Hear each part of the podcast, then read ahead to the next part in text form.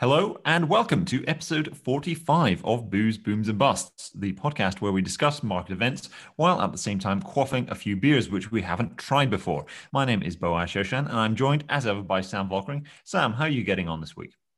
Hey, hey, I'm uh, I'm pretty good. It's uh yeah, looking forward to a couple of beers. Looking forward to our special guest. This is Indeed. this is this is going to be controversial. This is going to be wild. I'm but but I'm pumped. I'm pumped for it. I'm not going to lie. Yes, indeed. In this episode, we have got a special guest on. Do welcome Tim Price. Tim is a fund manager. He is the author of Investing Through the Looking Glass, and he's also a very accomplished financial market commentator. Tim, thank you so much for joining us. Thank you very much for the kind invitation, guys. Tim, tell us, what have you been uh, looking at this week? What have you been focusing on in the markets? Um, there's really only one story, isn't there? And that story is inflation. So, yeah. from a from a, an investment perspective, not that we foresaw any of the nonsense of the last you know 15 months coming, but happily we're you know in, in terms of sort of what we're doing with clients and the way we work with clients is exactly what we do with our own money. So there's, there's no conflict of interest. As such, we're all in the same boat together. Um, we're happily, I think, and I'm touching as much as much wood as I can. Sorry, that's probably going to sound a little bit inappropriate. Um, I'm touching as much wood as possible. Hey, hey, what this. you get up to in your own time is, is on your own time. um, but uh, we we we think we've got every chance, hopefully, of weathering the storm because we've got a lot of inflation hedges. We've got a lot of gold. We've got a lot of silver. We've got a lot of precious metals, mining companies with little or no debt and huge cash generation. Uh, and we've got an extra level of portfolio protection in the form of trend following funds. So, you know, long story short, although it's been an uncomfortable ride, um, we're we're not finding we have to do too much stuff. We're just sticking with what works. To to answer your question, Bard. Are you, are you setting in for the long haul with the inflation thing? Like, do you, do you guys see this as being something that is just going to plague us for the next year, two? I, th- I think you would need I think you would need a monumental change in the philosophy and composition of Western governments before this this theme changes. So I think bluntly, unless you see that massive shift in political debate and the political infrastructure, then I think this is going to be a long haul. Yeah. Well, and the Hmm. other thing I'm curious about is why has it taken us so long to only now start to see it flow into the market? it's it's really it's really a, it's it's really a very good question and the, the other thing i would add and clearly I, there's an element of book talking but kind of not really i'm, I'm trying to be as objective as possible because we can invest in realistically whatever we like so we're not obligated to own say precious metals or, or similar things um, we just find that there's a lot of value in the, in the in the equity space there there's a i was meeting with a client earlier and we were talking about there's a slide that we sent to clients that we sent over the last quarter or so. It's a chart of the, I think it's the Bloomberg Commodities Index versus the S&P 500. So effectively commodities versus paper assets, equity in this case. And on that measure, commodities have not been this cheap relative to US large cap stocks for 60 years. So just to reiterate that stat, this is probably the most compelling investment theme of my lifetime. And I'm I'm in my 50s now. Damn. The with that, Tim, what and looking specifically at the S and P, um, you know, is, can you expand a bit on that because there are, you know, in the CRB index, the you know the Bloomberg commodities one, you know, is there are different other commodity commodity indices that you'll find where they have different weightings for Sure. the hards and the softs and things like that. Yeah. that. This is this. I can I can just tell you're just regretting instantly the fact that I'm bringing down. It's like that line from Aliens. Did IQs just suddenly plummet while I was away? Well, I, I like to think I'm doing my bit for IQ plummeting during the course of this uh, call. Well, you know, every be- beer consumed is a beer consumed. A, And- a beer, a beer happily consumed is never to do- wasted. We usually stick to two, but you know, if you want to knock back four, be my Well, guest. I've already started on the prosecco, but that's because I'm entertaining some ladies Whoa, later. whoa, whoa, whoa, whoa, whoa! This is prosecco boom. that's illegal, Tim. That is illegal. Put that down. Get the It, re- it reminds me when there was a Fuller's uh, off license. Am I allowed to mention brand names? Fuller's Yeah, of off course. license on um, Haverstock Hill, which is close to where I live. And this is going back about 15 years. And I used to like the guys then. They were, they were very, friendly, very friendly and always took the piss. And were, do you remember Two Dogs and Hooper's Hooch? So these were like Alco Pops, basically. They were like Ah. basically adult lemonade. So like lemonade, but with like alcohol in. And so they they were called Two Dogs and Hooper's Hooch. I think at least one of them originated from the Antipodes. Anyhow, I think two, So- two dogs sounds familiar. Two Dogs sounds like the candidate, doesn't it? Yeah. Um, anyhow, so I, I loaded up my my basket with two dogs and Hooper's Hooch because uh, I I've got a bit of a sweet tooth, and um, anyhow, so I, I carried this to the, the counter, and they say, "Oh, I see, sir's entertaining some ladies tonight," and I thought, well. Quite right. Fuck you, mate. I, I, I, I, am keeping you in business. The least you could do is show me some respect. Oh, mate, just that's irredeemable. That is irredeemable. Yeah, and so and yeah, so yeah. Feel, I mean, feel free to mention brand names too. We're actively sponsoring beer. We're actively seeking beer sponsorship for anybody. Okay, okay. Well, okay. So I'm I'm I'm looking forward to getting my my my taste buds um infused with some Jester IPA by Adnams in Suffolk, and I'm also looking forward to getting my lips around a around a, a Redchurch Shoreditch blonde. You've been hanging to say that since I know, the I mean, very start. Who doesn't want to sink a Shoreditch blonde now and again? Sam, what are you drinking this evening? Wow, yeah, what a wonderful segue from uh, Lips Round a Shoreditch Blonde into what I'm drinking, which is a Pilsner to start off with, just a straight out Pilsner called uh, New Barns from the, believe it or not, New Barns Brewery, which is in Edinburgh. Uh, yeah, pretty straightforward. 4.2% Pilsner. Nothing too sexy about the label. Looks German in nature. Um, 440 mil. So brewed according to the Reinheitsgebot, then I would imagine. Uh, bugger if I know, mate. But it says nothing on here about pregnancy, about veganism, about any of those things that every other woke, beer woke, woke crap these days. So, yeah. uh, but nonetheless, good pilsner to start off with, and we'll see how we go when we're at the bottom of it. Oh dear! To has, get, to get, to go, to go, pregnancy become woke crap? I must have missed that. I didn't realize we were going to start on the whole transgender debate so so quickly. To go back to your earlier thing, Boaz, um, I, what what amazes me is the complete ubiquity, the complete um, universality of of basically pricing pressure to the upside in in uh, every aspect of the commodities market. So basically, I think all things commodities are going up.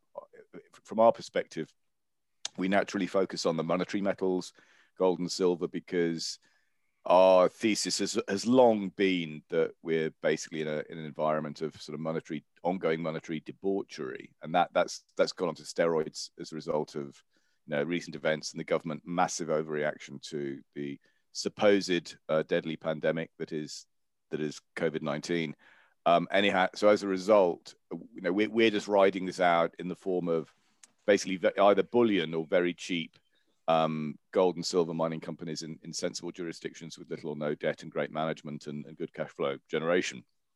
But um, there are clearly en- any number of ways of playing this theme. So it's basically, you know, you mentioned hards and softs, and it could be it could be hard, it could be industrial metals, it could be the the monetary parts of the the commodities uh, space, it could be softs, it could be tin, copper, corn, wheat, sugar.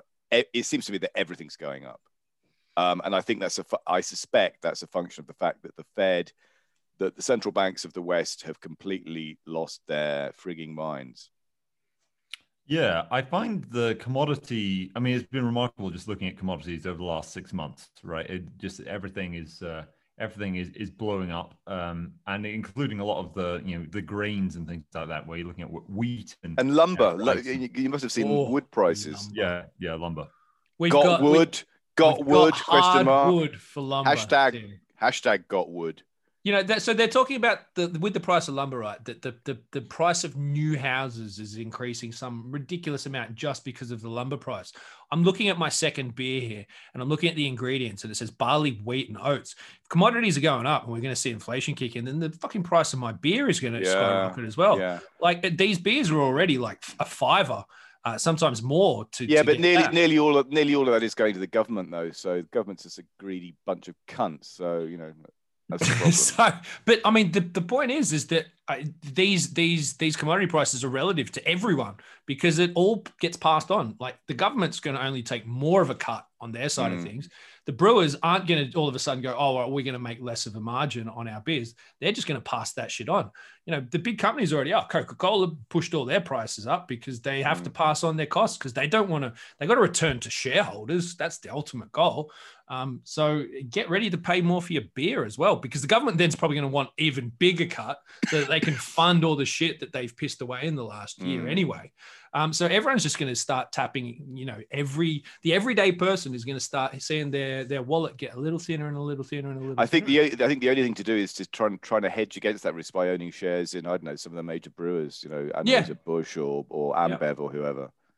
I think one part of the um, the commodity bull market thesis, which I don't quite, I can't get totally behind, or or I can, but it depends on all of the other things that you accept when taking that on board. So I understand the currency debasement side, I understand the inflation side, but you know, commodity bull markets are still fundamentally driven by commodity demand.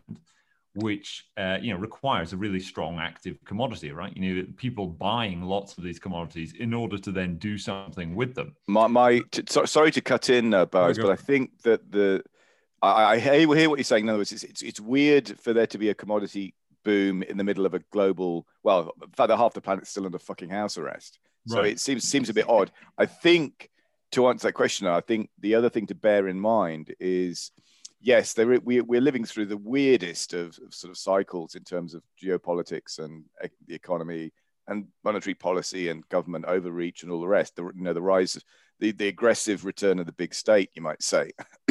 but I think the thing to bear in mind is there's all what's also going on. I, I suspect is uh, an ongoing retrenchment um, against globalism, so or against globalization. So for the last 40 years, perhaps, uh, which has also been a driver for, incidentally, for lower bond yields and higher equity prices, you've had a, a- an increasingly globalized world led by basically the emergence of China and Asia more generally onto the world stage. Yep. and that's been highly deflationary. Now that China, now that we're basically at war with China, I think that that that that trend can can the, let's say the sustainability of that trend can no longer be called and can no longer be taken for granted. So as as people increasingly bring back stuff onshore um, and get more domestic and patriotic and jingoistic and all the rest, that that, that, that sort of pricing that that lower pricing trend is is is going to go into reverse. Yeah, uh, I, I get that too because you get Excuse me. everything. Um, I but then if that if you get that dynamic very broadly, then the commodity market itself becomes much more balkanized because you Yeah. know, the ultimately the commodities aren't moving nearly so much, and people are going to much more sort of local sources of lumber and oil and things like that. Uh, But these, these things these things aren't fungible markets in the way that money is. So yeah, you know, ultimately you'll need yeah there'll need to be all kinds of re, re repositioning and restructuring going on. But i think the, the bottom line is that given that governments seem to governments and their agents central banks seem determined to crash the system um, and bring in universal basic income and biosurveillance and a slave state and all that stuff um, then uh, we just have to accept that prices are going higher. E- end of. It's like you know what don't you get about this? It's, it's, it's just going to happen. They are deliberately making it happen. So this is something that we've been worried about and we've we've you know I've I've written quite quite extensively over you know recent probably the last two decades, including with your own good selves uh, in the past. And what I think the effect of the government, whatever you call the government response to COVID, given that I think the whole thing is a scam anyway, um, just call it just call it government overreaction, uh, if not actually something more or more akin to genocide, then um, what I think that the, say 2020 and 2021 have done is they've accelerated us even more quickly towards the sort of terminal phase of what, what an Austrian school classical economics scholar would call the crack up boom. So I think we're, we're now already in the let's say the first stages of the of the what Ludwig von Mises called the crack up boom, which is when people start to twig that the the money, the currency system is just breaking apart, it's just creaking at the creaking at the seams, and there's a rush to convert that basically increasingly worthless fiat into something tangible. And I think that's also a big driver behind the commodity story. Sam, further to what you were saying about uh, getting worried about how uh, the constituents for beer production are going to be something that's going to uh, explode and make beer more pricey. Uh, that does segue very neatly into my bearish segment for uh, for this week, which I thought may as well uh, kick off with here. Uh, actually, I should introduce the, the beer I'm drinking right now, which uh, Tim is going to absolutely love. This this is called Sling It Out Stout. Nice, Uh, nice. Yeah, uh, all manner of innuendos. I'm sure that you could create there. It doesn't have a too too crazy label here, Um, What's is- the, what's the ABV? ABV is 5.5%, Respectable, respectable. and it is brewed using upcycled Kellogg's Coco Pops. Ah, Oh. fantastic. Yeah. Are you allowed to say Coco Pops? oh, I think so. Hey, if they want to sling a couple of boxes my way, then fuck yeah. You want some upcycled Coco Pops? Those Uh, cornflakes to be fair, last that, week, does, wasn't that it? does sound a bit like regurgitated Coco Pops. Maybe, maybe that's what upcycled actually means. You know, I mean, I, like- I very much hope that there will be no upcycling of our beers going on later today. Well, yeah, it's a good thing we're not we're not uh, recording the video of this, isn't it? Um, yeah, I mean, last week I did have the from the same brewery where they upcycle cornflakes. Yeah. These are upcycled coco pops. So this is Seven Brothers Sling It Out Stout, um, and yeah, five Is it- point five percent. Is it just like a chocolate milkshake, only crunchy? No, it doesn't taste taste chocolatey at all. It just tastes like a decent stout. Actually, I, uh, I I was hoping for something like you know blended blended coco pops, really you know nice and nice and grainy, nice and mushy, Yeah. but uh, Yeah. not not really getting that. Uh, the actually my bearish segment for this week, if uh, Hmm. if I may begin with our bull- bullish bearish, and I'll start with the with the bearish, actually comes courtesy of a listener to this podcast. Uh, Oh. So there is a gentleman uh, on Twitter who goes by the handle Curious Mind, and his uh, his Twitter handle specifically is for underscore curious mind, who forwarded this over to me. Um, and this is a uh, this is a Colorado-based brewery called New Belgium Brewing, which has released a beer called Torched Earth Ale, which is purposefully brewed to taste bad in order to uh, tell people how bad beer is going to taste in the future if we don't confront climate change and take Oh, radical fuck action. Oh, for fuck's sake. That was my response as well, and I am very bearish on this. Um, but yeah, a, a great uh, a great forward on there by Curious Mind. I believe he is a gentleman working in the oil and gas industry. I believe he's uh, an Okie, uh, a gentleman from Oklahoma. Very uh, very uh, a very good find there. Excuse me. it as a booze faux pas. And uh, yeah, that's my bearish segment for the week. Tim, what what are you bearish on this week? Uh, how long have you got? Um, As long as you want, mate. This is the perfect podcast for it. so, I'm, as you know, I'm not a tech technical, uh, I'm not a trader, and I'm not a market technician either. But it, I, I just get the sense that at a broader level, I, I mean, I don't even know what to make of the world, but uh, at a broader level, equity markets are uh, pricey. The, U, the US market is particularly pricey, so I'd be I'd be bearish on US prospects. But of, if any market is is looking like basically uh, a shithouse waiting to fall off the top of the tree and hit uh, a shithouse looking to fall off the top of the ugly tree and hit every branch on the way down, it has to be bonds. How anybody uh, can be buying bonds unless at the point of a gun is just defeat defeats me. So I think This is any bond, or do pretty much any bond, but but, but certainly all the usual suspects. So U.S. government bonds, UK government bonds. I mean, these guys could not be clearer. They, they they couldn't be clear about their intentions if they were driving around in a giant van that had "We're going to inflate the shit out of this crap," uh, 24 hours a day with with sirens blaring. And then this, this, this went went down the street throwing throwing money out the window, having set fire to the money first. They Yeah, could you not know- make their intentions any clearer. Tell us what Well, you really think, Tim. Well, I, I, I I do have a tendency to sit on the fence, so Yeah, notoriously, you know, notoriously adept, notoriously ambivalent. standing in the things. middle, never committing too much to one side. No, no, Tim, he's uh, you should you really should have been a diplomat, mate. Oh, that would be great, wouldn't it? It- it- I don't know quite. I suppose it's on the, the, the booze front. It remind.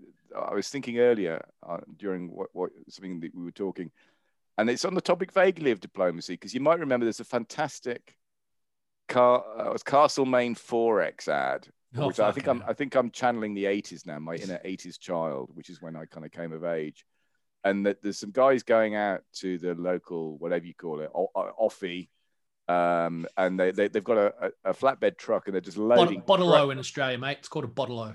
Bottle-o, thank you. Uh, is, is that like a bordello? Yeah, except instead Yeah, of having a bordello for booze. alcohol. Yeah, fair enough. Um, anyway, so they load up this flatbed truck with just crates upon crates of Forex, and then they say, "Oh, better get something for the ladies." So uh, this this this truck is literally swaying from side to side under the burden of about four and a half tons of Castlemaine Forex. And so, as a sop to the ladies, they get two bottles of sweet sherry that they put on top. And then the truck collapses and the wheels fly off. And he goes, Looks like we've overdone it with the sherry. A much Very loved. I've just massacred a much loved cultural artifact from the 1980s, but who gives a fuck? I mean, you know. Before my time, mate. So uh, yeah, I'm. this is this is the problem I have. So I'm cursed with with colleagues that are far younger than I am, which I guess is an operational hazard when you become a, an old fart. Um, I so mean, I'm I was alive then. I just wasn't consuming alcohol then. Well, start them young with junior beer. That's the that's the trick, really. Um, Viz Viz magazine managed to identify that nugget of wisdom a long a long time ago. But um, this is the problem. So I'm constantly recommending specifically films, but other things, but specifically films to colleagues, and they they sort of rather wearily go through this. Yes, okay, I'll add it to my list, and I know that they're basically just. It, it's like it's like when you, not that I would ever do this, but like when you go to the the pub and they say, "Could you please, you know, sign in on the NHS biosurveillance slave uh, app?" and then you take out your off phone and go beep uh, on on top of something to make it look like you're just going through the motions. I, I've done like that, mate. I've, I've actually done that. no, I'm joking. Uh, I went on a- somewhere, they were like, "Can you scan the app?" And I just put out my phone and just yeah, it was like an arbitrary tap. Yeah, yeah. I've never installed the app, and I don't plan. well, to. on a serious note, if they're determined to basically reduce us all to the level of, of digital serfs, I can see that having a knock-on effect on the share prices of, say, Apple. Because I don't know about you, but if if they're going to insist on all this crap, then I'm just not going to take my smartphone or my phone ever out ever again to a, to a place that requires the use of this Nazi fucking uh, you know obeisance you know uh, serfdom. So Yeah, I, I think that could I have a real knock on knock on effect on, on on the smartphone market. There- there's something in that. We're all carrying around these these surveillance devices uh, against our will. We're, we're doing it you know, because we we got suckered into it. But that doesn't mean we'll do it for all time. Because if people realize how much freedom they're relinquishing simply Mm-hmm. to you know to use Twitter and Facebook and, and stuff, then um, I think there'll be I think there'll be a, a backlash, not least from people like of my generation who frankly you know spent most of their life without it, so we can go back to living without it. Yeah, and there's a there's a bigger picture there that I think was even starting to unfold before everything and the shitstorm that kicked off in the last year, just around around privacy, around around information, and who has access to it, who knows where you are, who uses that data to to track you, to surveil you, to understand you better without you even knowing they're doing it. And we've, we've seen it from big tech. We definitely know it's happening from governments and the collection of big data and the way that they can analyze that big data to even just just know if they know where you go and how long you spend at places, they can predict if you're going to be a diabetic. So that then all of a sudden they can start to bump your insurance premiums or they can start to restrict you from access to things. And then if you start to roll that out with the idea of central bank backed digital currencies, which is just another surveillance measure, then eventually we'll end up in a, in a point where they will restrict what you can spend and where and how you can spend it. Uh, so when we talk about these sorts of things, and it sounds a little dystopian, it's not actually that big of a stretch to start to piece things together and see how this ends up progressing. Because if they can pigeonhole people into knowing who's going to be a drain on, uh, you know, healthcare systems and who's not, uh, then and they can adjust for that. So the more they know, the granular information they know about us, the better they know how to how to restrict and how to how to gather taxes and how to you know manage what is effectively um, an insolvent company known as the government. Mm. Yeah, you know, on that on that note, and regarding Tim's short, I was actually watching a uh, there was a, a presentation being given by one of the guys who participates in the in the mega, you know, well, not in the mega, but you know, the actual uh, the treasury auctions, the gilt auctions in the UK, and it was just a presentation on. Uh, how the debt management office at the UK Treasury had managed to deal with the huge amount of debt that they needed to uh, to borrow. If they got Uh, a photocopier, If well, the Bank of England had the photocopier, so now you know the Bank of England owns what more than thirty percent of all of the all the gilts. But just when it came to the actual process of ramming all of these gilts into the market, uh, it ended up being uh, you know they were trying to fit, think of ways of increasing the amount of borrowing that they could do um, and getting the gilt edge market makers, what were the sort of UK version of primary dealers, to buy it because they're you know it's not public auctions for most of this stuff. Though you can get a retail account. You know, yeah, but the- you'd be mad. You'd be mad to do it. well, it's it's pretty interesting because uh, you know, when they were trying to borrow all this stuff, so yeah, they borrowed what 450 billion or something last year when it was originally planned to be way, way, obviously way, way less than that. Mm. But uh, when it came to actually finding a way of doing it, they, uh, you know, they were brainstorming how to do it because Mondays and Fridays they can't really do so much because liquidity is really poor that day, and they have to take into account that a lot of the banks aren't going to want to try and shift this debt um, very quickly because the Bank of England's restricted from buying it. I think it's a, a, week after the bond issue, so you need to hold on to it for that long. But what they ended up doing was actually doubling the number of auctions.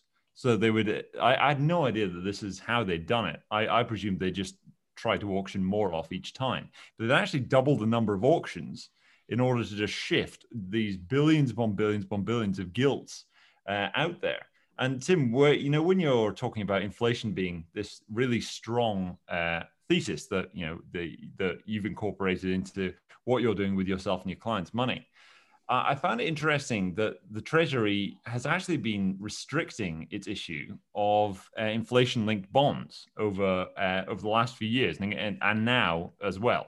Like they're actually reducing the number of the bonds uh, which are linked to the price of inflation. And that's enti- that's entirely consistent with the thesis that they're going to inflate. So yeah, it is. You, you, it why is. We, why would you away. increase your why would you increase your liabilities to something that's going to be worth that's going to be even an even bigger liability for you over time if inflation takes off. And let, us also pretend that everybody trusts the inflation rate as stated by the government because they clearly lie about that. Uh, this is this is why I think the both conventional fixed coupon gilts and also index linked. I wouldn't touch either of them. The barge pole. The, yeah, the only did... people, the only people who will be buying this stuff are people who are basically forced by regulation and, and law to do it, namely pension funds. So I, I predict huge problems for the pension fund industry over the coming years. I think that, that that sector may indeed get vaporized. I mean, they've already changed the index that they use for calculating inflation last year uh, to from RPI to CPIH, which is almost like, well, I mean, that won't take effect after 2030, but it, it already feels somewhat like a um, sort of a soft default. Well, there's there's a there's a fabulous there's a fabulous uh, website in the states called longorshortcapital.com, and I've been following them for a while. I think they've gone a bit quiet lately, but they've got some they've got a really good back catalog of really humorous stuff. And one of their coinages was the inflation x inflation measure so they say, according to inflation x inflation, the inflation rate is actually quite, it's basically a straight line going across like a flat line. I thought it was funny, but I need to work on my delivery. We need we need to get some sound effects to come into this podcast. uh, well, I could I could get a I get a sound effect of a of a flat line, uh, flatlining uh, ECG monitor if you like. Should we try that? Let's see if I can get a flatlining ECG monitor. Way to kill a room.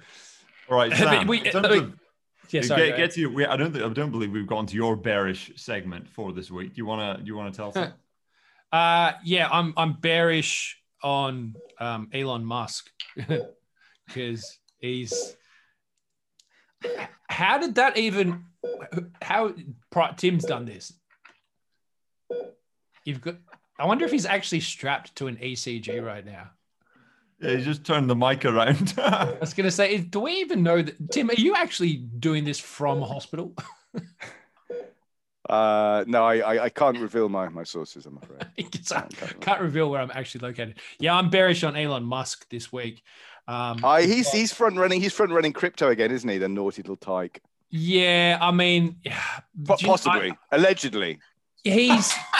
do, do you know what? Do you know what's just? He's become even outside of crypto. I mean, look, let's not let's not pull any punches here. The reason that Tesla's stock price is as high as it is is because Elon Musk is some sort of um, um god idiot, to... idiot savant, idiot savant huckster.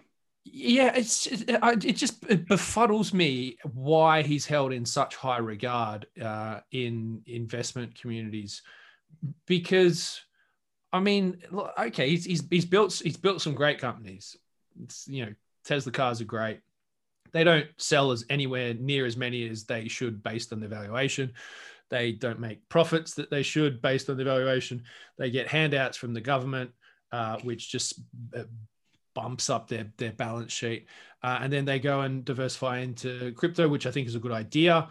Um, but again, it just seems to be the only reason is that when their stock price starts to fall, they find some new marketing bullshit that he starts to pull on Twitter to pump his pump the price of the stock. Uh, and he's and he's, he's and, and now since getting in on board with crypto and and Doge because he's just decided that that's the thing he's going to do. Uh, everyone thinks he's some sort of uh, a crypto god. Have you seen um, Have you seen the, the the dog money video? Yeah, which is fantastic. Do you know fabulous, what? isn't it? It's that video it? does a lot to explain to people how fucked up the existing financial mm. system is and why something like dog money even exists. Um, but at the same time, I mean, Elon Musk, if, if you hold Elon Musk up as in the pinnacle of your mind as somebody to follow uh, and to, to, to base your investment thesis on, uh, you've got, you got issues because uh, he's, he's just a guy that, okay, he's built some great stuff, made a lot of money, credit to him, props, happy days, good on you. But he's a loose cannon. He's a, loose, a loose cannon and he's not always right. Uh, and, and and what they he released today that Tesla's pausing all their Bitcoin transactions and stuff because of the environmental impact that Bitcoin's having on the environment. I mean, if that's not the wokest bullshit you've ever heard in your life, uh, then I don't know what is. That is, it is the epitome of someone in the marketing department saying, right, we need more green credits from the government. Let's say something uh, that's positive in that sense. Uh, oh, what can we do? Let's go after Bitcoin because that seems to be the flavor of the day for the environmental crusaders, uh, and it's just wrong, just factually wrong. Somebody, um, somebody earlier uh, requested sound effects, so I'm just going to pour a Shoreditch blonde into my lap. Hold on. well, I'll continue then, but um, yeah. So I'm bearish on Elon Musk. I, I think. Uh, a and I've said this for a long time. Tesla is way overvalued for what they do. Uh, competition for their stock is coming so hard and fast that it's going to peel the eyes off Tesla investors. Uh, and he's going to be very responsible for a lot of the damage that's going to come in their stock. That uh, Shoreditch blonde has made my midriff moist. we told people this just, was going to be something special just, at the top, just, and just, we weren't sharing wrong. that with you. We weren't wrong. Sam, well, actually, further to what you were saying, when it comes to uh, his announcement with Bitcoin and talking about uh, you know, I don't see how anyone can really take it seriously that Elon Musk was somehow not familiar with the argument that he's since made. Um, you know, uh, regarding you know, uh, oh, that's tart. A lot of um, using a lot of energy and whatnot. But in terms of why do you think he actually did it? Because I, I'm not convinced even remotely that he suddenly came across. He was suddenly he suddenly uh, you know read uh, some Bloomberg article or whatever that says that Bitcoin uses lots of energy, therefore it's bad. I mean, why, why do you think he actually did it? Do you think someone um, providing the subsidies said, uh, you know, you should really be, uh, you should really be, uh, you know, turning me. back some of this Bitcoin stuff because you know this is it. This is uh, very bad. You know, the U.S. Treasury has in the past done what it could regarding the introduction of Bitcoin futures to decrease the Bitcoin price because they were afraid of it being uh, a bubble that was going to be bad for everyone. Do you think there's something like that going on where uh, they just don't like his promotion of crypto to this point that they, you know, they want to uh, get him to ease off on it, and that this was the way that he could do it? Uh, yeah, so look, Boz, it's no coincidence that Tesla also announced uh, that they're going to be entering the renewable fuels market. And when they said that they were going to stop Bitcoin until the energy efficiency of mining got better, the interesting part about their very brief statement that Musk tweeted on Twitter was he mentioned specifically that most of it is mined using coal fossil fuels. So they very smartly mentioned coal, very dirty fuel. We're going to be all not until it's you know Bitcoin mining is much more energy efficient, and at the same time we're now going to get into the renewable fuels credit market. So um, anyone that can throw subsidies their way for that the timing of it stinks. It's a marketing ploy. They need more subsidies and more um, green credits just to just to boost and, and, buffer up their balance sheet. Because take those away, um, and Tesla's company kind of sucks, really. But yeah, I think it's all just a big sham. So, Sam, in terms of the beer you're on at the moment, would you like to give us a rating? Yeah, so I've knocked off. I'm on to my second now, but I've knocked off the New Barnes Pilsner, uh, 4.2%, easy to drink, lovely little Pilsner. Um, I enjoyed that. I could drink a few of those without too much trouble. Not particularly heavy, but obviously not particularly alcoholic. Um, but at the same time, you know, not exactly anything to write home about. Uh, I'd give that a B minus. And Tim, how would you rate the Jester IPA? Are you familiar? I haven't. with our I, I. I, I, I came too soon. I spoke too soon. I misspoke. I'm actually on the Shoreditch Blonde, even as we Shoreditch blondes and coming too soon. and it's it's very tart. I don't mind saying. It's Would it's you, uh, 110 percent tart. Have you already gone through the Jester? No, no, I haven't. I was saying I, I started on the Shoreditch Blonde first, Ah, I- I- right. and I'm I'm slowly necking her even as we speak. have we have we got a rating? Um, how do you how would you like this in numeric terms? In in in uh, l- l- letter well, we boy, break do we this have down quickly. okay. Well, it's a Shoreditch Blonde, so two thumbs up. I, I guess we'll translate that, Sam. I, I I'm guessing this would be a um. I see two thumbs up. I give it a B Plus. plus then. That Yeah. sounds like a B plus to me. with with the sling it out stout, I would give this a B. It was uh, it was really quite pleasant actually. I, I think I was pretty good. Now uh, moving on to our bullish segment. Uh, Tim, do you want to start us off? What are you bullish on this week? Um, I'm bullish on humanity. I'm bullish on entrepreneurialism. I'm bullish on the the rapid uh, wheels falling off the uh, global pandemic. Uh, so I think uh, that the murderous plan to enslave humanity, I think that that that that scheme is starting to creak, and uh, I think pretty soon. Apparently, the the word. Um, do you know what the word apocalypse literally translates as? Not No, literally. No. Oh, is this? Oh, wait, no. I think I know this. Is Ooh. this? Uh, it's uh, like people opening their eyes and seeing stuff. Like seeing Yeah. So I, I never studied Greek. I did a, I did a tiny bit of Latin at school, uh, but I never did any Greek at all. But Latin. apparently, apparently, uh, in vino veritas. Uh, nevertheless, nay, nay, nay, nay, nay, Mrs. Don't don't titter.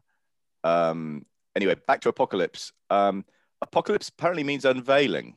Yeah, that was it. So I would have previously, probably like most people, would have said it means like the end of the world. It's, or in other words, it's, it's synonymous with Armageddon, but apparently means unveiling. So I think what's going to happen this year is, I think we're already in the process of finding out a lot of people's true colors. you know, something I found uh, I found kind of well, I thought it was quite insidious recently. Actually, um, was the uh, I'm sure you're familiar with this already, Tim, but uh, I wasn't familiar before. The the Mer- Merriam-Webster have changed their definition of anti-vaxxer to What? not only somebody who is uh, against vaccines, as would be the traditional interpretation, but anti-vaxxer apparently now also means uh, somebody who is against mandatory vaccination policies, which I thought was uh, it sounded you know it seemed really. or if you prefer, someone who's is someone who's simply in favor of upholding the Nuremberg Code on medical ethics. So this is, you're right, insidious is exactly the right way to describe it. And as, as a as someone who has a master's degree in English from Oxford, um, there is something deeply wrong and deeply unsettling about playing fast and loose with the English language in the cause of a political agenda. Right. So th- something has gone very badly wrong if you are basically abusing the language for the purpose of political and and malign political ends. So I'm 100, 110% with you on this. yeah, it, it, it feels like almost a almost a soft power uh, Grab. the, the usage of soft power in order to, to Yeah. push a policy agenda. Um, and it does make you wonder who is it who is who defines who who gets to define words right Well, I think I think we know who I think we know who some of the, the people behind this this are, and we you know, Mr. Global is is what Catherine Austin Fitts calls them, but I would call them Klaus Schwab, Bill Gates, uh, Anthony Fauci, uh, big tech, big me, bad bad tech, bad media, bad pharma. We know who's responsible for this. It's only a matter of time before they all get uh, defenestrated. Let's say. I I will do everything in my power to try and have that happen because I think we're living in the the uh, opening salvos of World War Three, and we're at war with our own governments. Yeah, Sam, what you- you- I was going to say there's definitely a feeling that I think people now realize. I don't know why they didn't realize it before that you you cannot trust the Can't trust the government. Cannot trust that are in power. No, I you mean, can't, you can't trust the establishment. You can't trust the judiciary. You can't trust the media. Yeah. Uh, it's it's an easier question to answer. Who can you trust? Which is But- well, you need to be very very selective. Uh, and it, it, it makes me a little sad that it took what's happened in the last 12 months for people to realize that People people Um, wake up at different rates. Clearly, I suppose. I, yeah, yeah. I mean, you, you're true. People people come to an, an appreciation and understanding of things diff- at different speeds, and I have no doubt that part of like like if governments could be trusted, if central bankers could be relied on, if all these centralized entities and powers, these these very elite groups that make mass decisions for the supposed benefit, but they're clearly not of everybody, then we wouldn't have conversations about Bitcoin and cryptocurrency or anything like that. It wouldn't exist. Um, but because they aren't to be trusted and because they lie to our faces and because they make shit up as they go, uh, that's why all of a sudden we are talking about great social unrest. We're talking about factions and and, and different parts of society that are, are clashing in ways that we've seen plenty of times before and we'll see you know into the future but it feels like this time there's a greater awareness of available information um, people's ability to connect and to mobilize uh, large groups is is available in a way that hasn't been uh, so easy to do before um, and that that's shifting there's a there's a shift in power there's a shift in the balance of power away from um, centralized entities to to people and i think I- it's we're, we're in for some pretty fucking interesting times Oh, I, without a doubt. I have a quote from Charles Mackay, author of Extraordinary Popular Delusions and the Madness of Crowds, and I dare say you're familiar with it.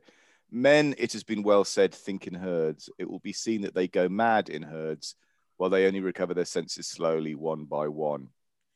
And there's a corollary to that, which is Ernest Hemingway, which is, and again, this is probably one that you've, you've both rehearsed several times. How did you go bankrupt? Well, slowly and then all at once. Yeah, Hemingway's uh, quite quite a character. You know, I only found out recently that his boat, you know, because he lived in Cuba for quite a long time.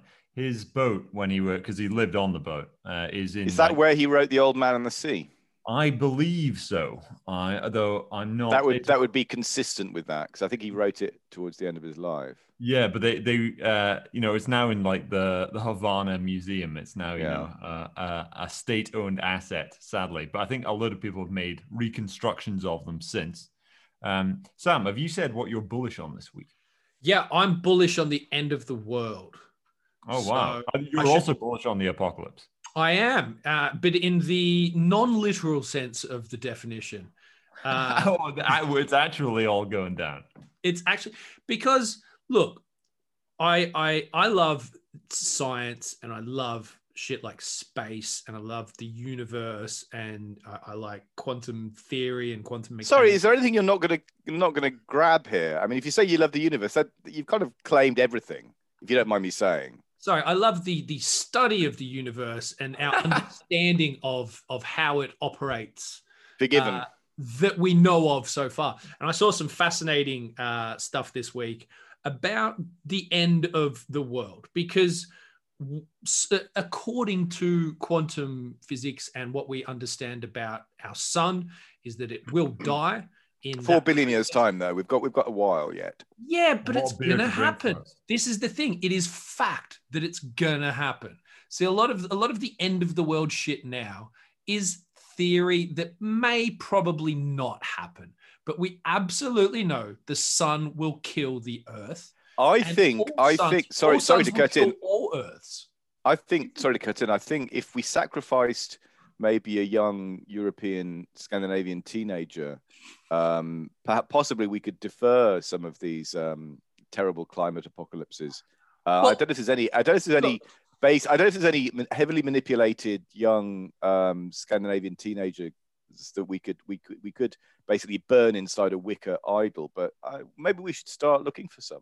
Well, look, my, my, my point is, is that regardless of what you do or do not believe about any of that, is it is all going to end. So therefore, Well, that that, that that's You that's a can't problem. Not be bullish on the end of the world. Well, it's, it's, it's priced in, mate. theoretically in. impossible to not be bullish that the world is going to end. It's already priced in, mate. But It's it's for the markets are so the- forward thinking. the that they're looking question- at a trillion trillion years into the future. the when question Earth will be consumed by well, what, what, is, what is what is realistically the problem that we should be discussing is the slow uh, and inevitable heat death of the universe. But the, the sun in, in- exploding and engorging the Earth is is a local local issue. So it gives us an Elon Musk who presumably will be cryogenically frozen and reanimated throughout the next 4 billion years constantly, it gives us 4 billion years to work out how to get out, outside of our solar system onto somebody else's. So I, I'm very optimistic about this. Well, you would think that, but we also know that all stars will eventually die and that there'll be a black hole age which will consume all matter. So, really, all Earths and all interplanetary species are fucked. If Thereby, you, you, you, have to be bullish on the end of the world if, and all worlds. If you don't mind me saying, Sam, you're thinking so three dimensionally about this. I just thought, you know what? It's you know, there's a lot happening in this world, and so let's be we you know we can be super optimistic, but we can also be super pessimistic because it's it's you know it's fact. Pretty pretty nihilistic, I must say, Sam. I mean, you know, there are more things in heaven and earth than are dreamt of in your philosophy. I think we should keep an open mind about these things. Yeah, I think that's I think that's fair enough. I think for uh, my board... this is this is the kind of territory I was expecting to get into after several hours of hard drinking. And yet we're all and, and, and, random Shakespeare quotes is definitely my it's definitely it's definitely up my strata, so to speak. So this is what this is what people come to expect from us. It's it's looking at the markets, talking about the markets, and absolute random shit as well from time yeah. to time we're pricing it in ahead of time, Tim. That, that's uh, that's. I mean, that's, that's the fabulous discounting. I, would like to go back briefly, if I may, to, to Hemingway. There's a great, well, I say great, and I apologize if I get a bit weepy because um, I I'm prone to high emotion. There's a story about Hemingway, and I think I got this from one of the two books, either When Money Dies or Dying of Money, um, both of which are excellent reads. But uh, people, I think, ought to gen up about the risk of hyperinflation, about what, what about previous episodes of, of hyperinflation in history, namely Weimar Germany, and as we know, there's, there's been other places, including Zimbabwe, that have suffered this fate. And I, I suspect we may yet get to see it firsthand ourselves if we're not careful. anyway, so Hemingway apparently was was in Berlin with his girlfriend during the Weimar 23 uh, inflation, hyperinflation, and he went up and basically he, there was someone selling apples in the in the town square and he went up and because he, he was an american he, he he converted his dollars into swiss francs and then swiss francs into whatever it was deutschmarks and rentenmarks or whatever. Anyhow so he, he bought he bought some apples. And a little elderly Prussian gentleman who was clearly retired, who was probably a what do you call it, someone who fought in the, the First World War, um, a veteran, went up to him and just said, "Excuse me, uh, entschuldigen Sie bitte. Um, I couldn't help but notice that you bought bought an apple. Can I ask how much you paid for it?" And Hemingway told him, and then this little old gentleman just sort of shook his head and then walked away and just said, "I, I can't, I can't pay. It's too much." And that that is that is what hyperinflation that that is the real impact of hyperinflation in, in reality. It's just it's just staggering. Yeah, a very uh, very harrowing, uh, harrowing tale. And it is when you think of how hyperinflation is now affecting uh, Venezuela and to well, you say lesser extent, but it is it is occurring in in places like Iran as well. To a it's to a lesser extent, but uh, tell that to somebody who owned owned uh, you know and owned uh, all of their savings in cash at an Iranian bank somewhere. They're not going to tell you, oh well, you know it's uh, at least I don't have it as bad as, as Venezuela. So I can give you a modern a modern um, iteration of that, and it was when I was working at Merrill Lynch Private Banking in 1999 2000 uh, era, so the first dot com boom. And my colleague, uh, who I won't name, but that's just just so I, I don't reveal his, his identity because he probably wouldn't want me to. Um, we, we, he was servicing the South African market from from London, so he was uh, he'd regularly go to South Africa on trips and go to Cape Town and Johannesburg and Durban and anyhow, so he uh, he he told me a story about a guy, uh, a South African entrepreneur businessman, and uh, the guy in question said, "Excuse me, uh, can I open an account with you guys?" And my colleague said, "Yeah, sure, by all means." And then sort of the conversation and the dialogue and the relationship sort of went on. And then my colleague ultimately had to say look I, I hate to put you on the spot but at some point you, will need to say how much you're planning to deposit with us how you know because we, we do have a minimum threshold investment threshold. And the guy said trust me i've been in business all my life. You know, it's been very successful. You know, I, I, it'll be fine honestly. And it ultimately transpired that whereas this guy had been super successful in south african rand terms when you express that in say US dollar terms, you had 10k, you know, enough basically for an ISA, and right. I found that extremely moving and very very depressing, and that is what it's like when your currency basically hugely devalues, and people have most people have no experience of something like this happening, but it could happen. Should be it interesting if that happen. happens to the US dollar.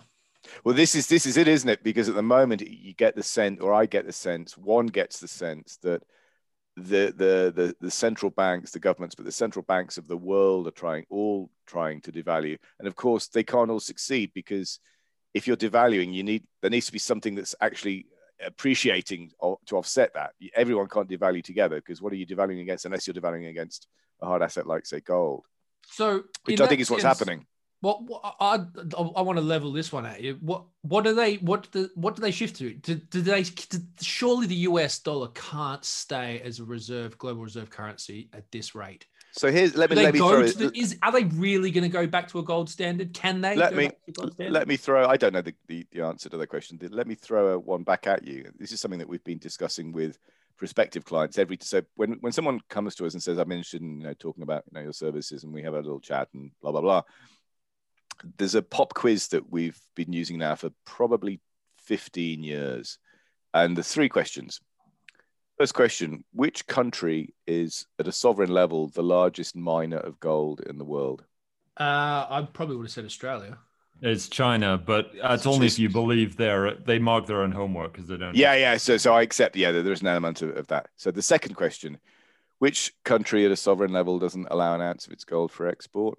See where you're getting at. uh, the question number three is which country has advised all of its uh, citizens to own gold? The answer to all three questions is China. So I guess all I'm saying is, is it beyond is it is it beyond the realms of possibility that China has quite genuine ambitions to de- dethrone King Dollar and be the new global reserve currency, backed in large part by by gold?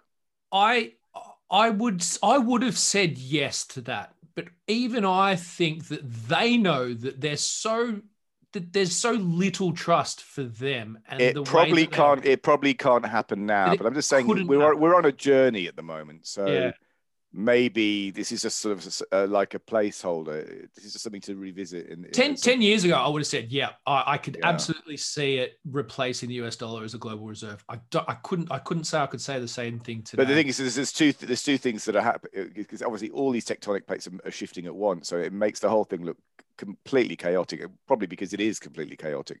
But on the on the the one thing that I think has changed quite radically over the last say 10 years is the the the status of the US, uh, both economically and geopolitically, I'd say is eroded. And I think at the moment it's it's it's under the notional leadership of someone who I think stole the last election. I think that, I, I think Biden is a complete fraud. I think it will be d- discovered as a fraud, and I, I expect. Well, let's just say I expect things to change dramatically in, in the US in political sphere this year. I hope, but that, that, that, it's it's like weekend at fucking Bernie's there at the moment with him in power. Yeah, exactly, exactly. Uh, so anyway, so, so on the one hand, you've got a, a US government that if even if you accept that Biden's a legitimate president, which I don't, uh, but that's that's a personal opinion, then the US is the US is behaving as if it's tried to destroy itself uh, through race hmm. wars and culture wars and woke wars and green crap and all the, all these other things. Uh, at the same time as the comparative uh, status of China is uh, in the ascendant, I would suggest. I know it's got a debt problem too, but you, you, look at the whole thing through the prism of, you look at the whole coronavirus, you know, scamdemic of the last, you know, year uh, through the prism of cui bono, who, who benefits from all this. If you think that ultimately all human activity really comes down to money and power, then you, you have to come to the conclusion, well, China's had a pretty good war, hasn't it? Because they've they've psyched the rest of the world into lockdowns, especially Britain. I don't know why. I don't know why we our, our political supposed leaders have you know taken us to task, but uh, unless you believe that Boris is the Manchurian candidate, which is what I believe, uh, and that Sage is a bunch of communists that should all be hanged publicly for crimes against humanity. Any of that, we're getting into sort of minor issues now. Um, but China is is undoubtedly bore us with the riffraff, Tim. China is undoubtedly in the ascendant, and the the the pendulum has most definitely swung towards Asia. So I'm I'm going to do a brilliant segue now. I think in my own mind, and and say I'm bullish about Asia, not not China. And I also think anybody that invests in China should be hanged uh, for basically being uh, an ESG uh, hypocrite. But I'm very bullish on the prospects. I'm very bullish on the prospects for Southeast Asia, for Japan, for Vietnam, for basically entrepreneurial Asia, uh, for non-China Asia. And, yeah, I'd, I'd uh, concur with great that. value there. Some great value there. And uh, do you know what? I, so I find interesting about that region is that Australia's clearly made their choice as to what's more important to them, the economy or military protection. Um, New Zealand's clearly made their choice on that uh, aspect as well. But it's have all you those seen? other Have you parts. seen? Have you seen the, the pictures of Jacinda Ardern's penis? It's clearly protruding through a dress. I mean, I, God knows what is going on in New Zealand. At this point, we should probably reinforce that all, all views given on booze, booms, and busts are those of the individual speakers. of heavily inebriated individuals, and and therefore, actually, they're nobody's. They're nobody's views. Actually, I'm What- blaming. I'm what we also appreciate on this Suffolk Jester IPA and and Shoreditch Blonde. everyone's right to their own views, uh, which is I may not. ag- I may not agree with your views, but I will defend to the death your right to express them. Absolutely, and and I believe that is something that we don't get enough of uh, in today's society, uh, regardless Oh. of whether or not you think Jacinda Ardern is a fucking hypocrite or not, Or a man. or or or that. You know, I, I'll, I'll Nonetheless, I do concur with the idea that Asia outside of China is still a very interesting, exciting, The, developing. one of the re, one of the reasons. There's I a mean, lot of even, potential. Even, even Japan, and I I appreciate that for many investors, Japan is here be dragon's land because they've been so badly burnt on false dawns in the past. I would merely humbly submit that the re, so this for me, uh, we're not hedge, we're not a hedge fund, so we don't short anything. We we do invest in trend following funds that do short stuff, but we don't short ourselves because we haven't got the, the technical or the the, the you know philosophical uh, attributes to do that successfully.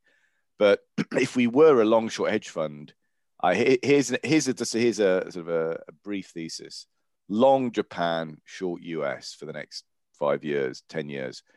The reason I say the long Japan is because what what kind of a world are we now entering? We're entering a world in which, uh, you know, put it this way: that the Japanese Japanese companies now have the healthiest balance sheets in the world. They have been through a grinding 20 plus year deflationary depression. Those Japanese businesses that uh, have survived that, they are bulletproof. They've they've been to hell and back. They have little or no leverage. They're cash generative. They're very profitable, and more to the point, they are, to use Taleb's phrase, anti-fragile. Compare that to small mid cap, in particular US, where these companies have never had more leverage ever, and they're about to enter the teeth of a gale. I know which market I would rather own. Put it that way. Yeah, I, there's a lot of companies in Japan. You know, a lot of the Japanese car makers, uh, a lot of the Japanese gaming companies, a lot of the Japanese uh, electronic companies that have they've been through hell and back for decades and are robust as fuck. There is the uh, Jim Rogers uh, comment that if you're a young fella in Japan, you need to learn how to you need to either leave the country or learn how to use an AK-47 because Hmm. demographics are really turning against you, which is uh, you know, it's a Interestingly, on, on that point, uh, so a lot of people know about the Hunger Games movies, but they may not have seen what it's really based on, which is a Japanese movie called Battle Royale. If, It no- if was no, it's not a movie. It's not a movie. It's a manga, which the movie was then based on. Well, okay, I'll, I'll give you that. If no one has seen the manga or the movie that it was based on, see those and then go watch the pissy little Hollywood Hunger Games movie. Battle Royale Yeah. is hardcore. That shit is Yeah. wicked. Right. Uh, we are getting on for time slightly, Jen. So uh, I shall ask you both for your beer ratings for your second beer. I'll lead us off here. Uh, the second one I went for was one called Interstellar IPA. I think we may actually have had it previously on the podcast, but That this was a is good segue for the end of the world planetary shit, man. yeah. I probably should have introduced it there, but this is actually the version two. So if we have had it before, this is not the same ones I had. Uh, this is a 5.6% IPA. Uh, and it is brewed by Beer Brothers, and um, yeah, it actually it was actually pretty good. Nothing too memorable, however, so I won't be giving it a great rating. I think I'll give this one a, a B minus. Uh, Tim, uh, have you? Did you manage to get onto the Jester IPA? Yeah, I, I sadly had to to slide off the Shoreditch Blonde uh, in favour of. Um, He's, um, he's going. He's, he's sticking with this Boaz. He's not It's- letting this one go. I tell He's you, I tell you, when you get an trying to- O- when you get an Oxford English graduate and a metaphor, you, you know, God and all the armies of the world cannot drive them apart. Yeah, Uh, I will ride. quite I will ride this metaphor until until its legs fall off. He's still going with it. Sorry, I was referring. No, no, no. I no, no. That reference to legs was to a metaphor and not to the. Anyway, I can see we're. How, how much have I had? Um. Anyway, I'm on Jester IPA now. So this is the this is the Adnams Jester IPA that my beloved um very kindly bought for me. Um, it's it it's not as in your face as the Shoreditch Blonde, I have to say. The Shoreditch Blonde really kind of pokes your eyes out with with her embonpoint of taste and and, and tartness. So I'd give the Jester IPA, I'd give it probably, well, the Shoreditch Blonde got a solid two thumbs up. The Jester, um, uh, a scattering of applause. Oh, that Mm. sounds like an A to me, Boaz. Yeah, it does sound like an A. That does sound like an A. I, I, I yeah, put that one down as an A. I think. I think so. Uh, as for me, uh, so Poetic Justice Hazy IPA, which is uh, a tasty little 6.5 percenter. Oh, Uh, nice, nice. Yeah, Nice. that, that's that's that's actually probably one of the more demure alcoholic content beers that we usually consume on this podcast. Uh, we're known to go up into the eights and above. Um, this one you really, has the- you really want to go for Belgian for the for the for the double digits. Oh, you, we, we'll get you on again some other time, Tim, and we'll send the ones that you should be drinking to you. And Oh yeah. this will be a very different conversation an hour. My, uh, I'm trying to think what my favorite is because unfortunately, um, it's not even a victim of lockdown. It, it actually crashed and burned before lockdown even started. But uh, I'm thinking of Belgo.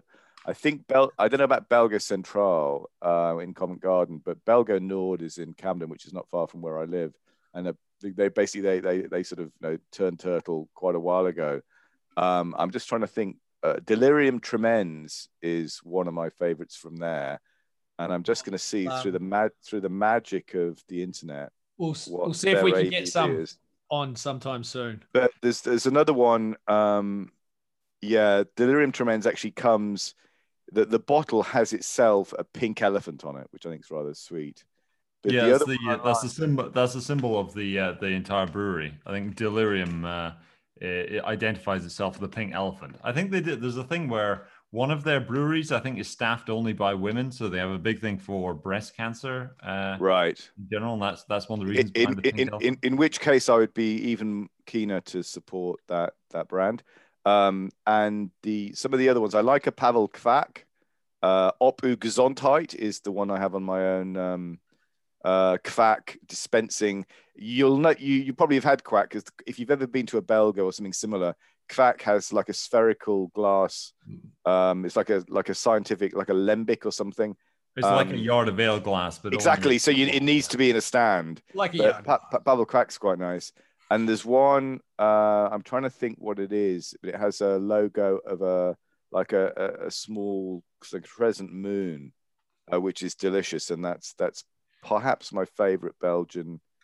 Um, it's Straffe Hendrik. Well. Tim's Tim's beer musings aside, I'm going to finish off my rating. The Sorry, sorry, sorry. I, was I was I was I was I completely smashing all over, you- blundering were you all over? waffling- set, Were you waffling on? I mean, I mean, waffling on is is is I guess subject. This isn't this isn't waffling. This is Waffle. high quality content Um, so the delivered Mourne, by a raving maniac. Mourne Mountain Brewery, which is in Warrenpoint, which I have no idea where that is, um, but nonetheless, that's where it's from. And uh, Poetic Justice, uh, enjoyable hazy IPA. I am going to give this a B, just a B. It was okay. I All think right, if, gents. if, if Straffe Hendrik is interested, uh, I think Straffe Hendrik is is the most superb drink in the world. If anybody's interested in sponsoring this excellent podcast, I think it ought to be Straffe Hendrik. I would willingly sell my house and all its contents to keep Straffe Hendrik and its associated brewing activities going. Uh, Straffe Hendrik, you heard it here first. I definitely recommend their quadruple. It is uh, Quadruple. it is very fine indeed. It definitely doesn't taste the uh, double digit percentage that it is. 11. It's 11. It comes in at 11. It goes all the way to 11. Yeah, How exciting is that? but it tastes like a six, so it's even it's even better. Uh, I'm sorry. That's that's that's like that's like sex on a stick. It's uh, you stand up. It's only when you stand up that you realize what the percentage was. You know, it's Uh, a good beer is when you realize how strong it is until you stand. up. until you stand up. Yeah, but gents, we have. Uh, I'm sure we could carry on actually for probably about three hours with this podcast, but time sadly is getting on for us here, and we. I'm uh, afraid we- I can only last about five minutes with a Shoreditch blonde these days. That's a sign Oh, of he's still age. going with it, Boaz. Still going with it. He's uh, if, it, he- if it ain't broke, don't fix it. he's uh, What if it he's was uh, broke a long-term before? investor. Ah, that's that's a metaphysical quandary from which I may never be able to escape. Well, gents, that was episode 45 of Booze and Booms and Busts. I hope you have a very good weekend if you're listening to this. We shall be back again next week with episode 46. But in the meantime, we shall see you then. And uh, we shall be back next week. Uh, we'll maybe get a guest on uh, another time. Uh, but that's all for this week. Hope you're having a very good time. And we'll see you in the next one.